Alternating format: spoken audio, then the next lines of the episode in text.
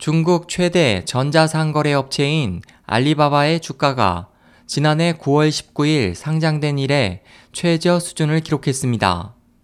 칠일 중국 경화시보는 전날 알리바바의 주가가 미국 뉴욕 증시에서 칠십구 점 오사 달러를 기록해 상장 이래 최초로 팔십 달러 미만으로 떨어졌다면서 시가총액도 이천억 달러대가 무너졌다고 전했습니다. 알리바바는 지난해 구월 상장 첫 거래일에 공모가보다 삼십팔 점 공칠 퍼센트 오른 구십삼 점 팔구 달러를 기록했으며 시가총액 규모에서는 최대 인터넷 기업인 구글에 이어 이위로 출발했습니다.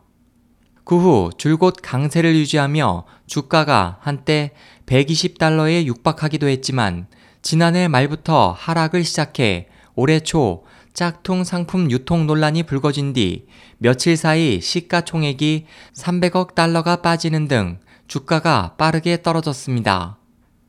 그 같은 상황에 대해 증시 전문가들은 알리바바의 마윈 회장이 지난달 말 내부 강연에서 올해 한 명도 신규 채용하지 않을 계획이고 당분간 직원을 삼만 사천여 명 수준으로 유지하겠다고 밝힌 것과 관련해 알리바바가 경영난에 직면했을 가능성을 점쳤습니다.